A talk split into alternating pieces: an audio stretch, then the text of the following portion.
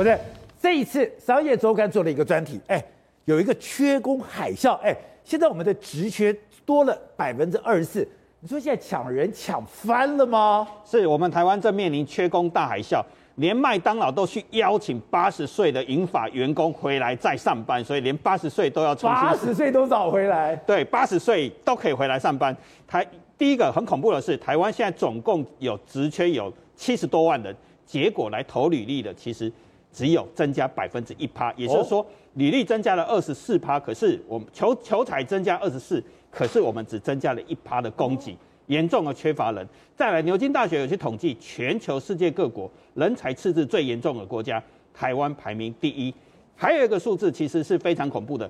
三十二年来，台湾第一次出现离开职场的比进入职场还多，平均是二点三五比二点三二，这是三十二年来第一次出出现。也就是说，台湾开始出现所谓的退休的人比进入职场的还要多。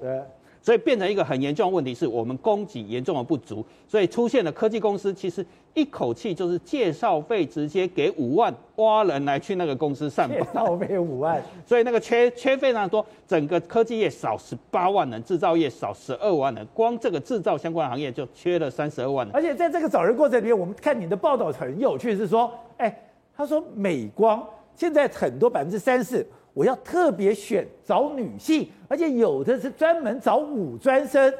对，美光就发现一个问题：男生来投履历的话，只要符合他的条件，他个人的条件如果符合百分之八十要求，就会来投了，等于他有一点吹嘘。可是他发现，如果是男生来，女生来投履历，几乎是百分之百符合他的要求。哦、所以女生，女生比较老实，比较能够通过要求比较多，所以他专门开出一个说女性专班。然后再来是我们以前非常美国有专门针对女性来开职缺，而且很希望女生来找，因为非常缺人。如果能够找到女生，会是比较稳定、比较好的，再来连我们以前非常向往的公司叫 IBM，曾经是非常大的美商，现在直接进军所谓的五专去招生，因为。抢人，实在抢得太凶了，抢到五专去了。对，因为像长龙、航太跟华航修飞机的，其实直接被挖走，被半导体业者挖走，直接薪水是开一倍到两倍，而且可能一进那个新公司，就是他主管二十年资历的人的薪水了。哦，所以抢得非常的凶，整个台湾变成是一种缺工大海啸，抢人抢得非常的凶。可是薪水真的有增加这么多吗？对，整个职缺，我们这次还访问到，像玉龙已经在考虑，以前玉龙没有听过玉龙这样的公司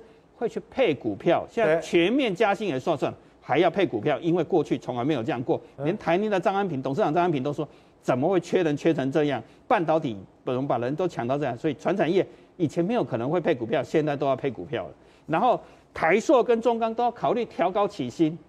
所以为什么麦当劳连八十岁都要邀请他回去？因为没有这样，台湾已经不够人了。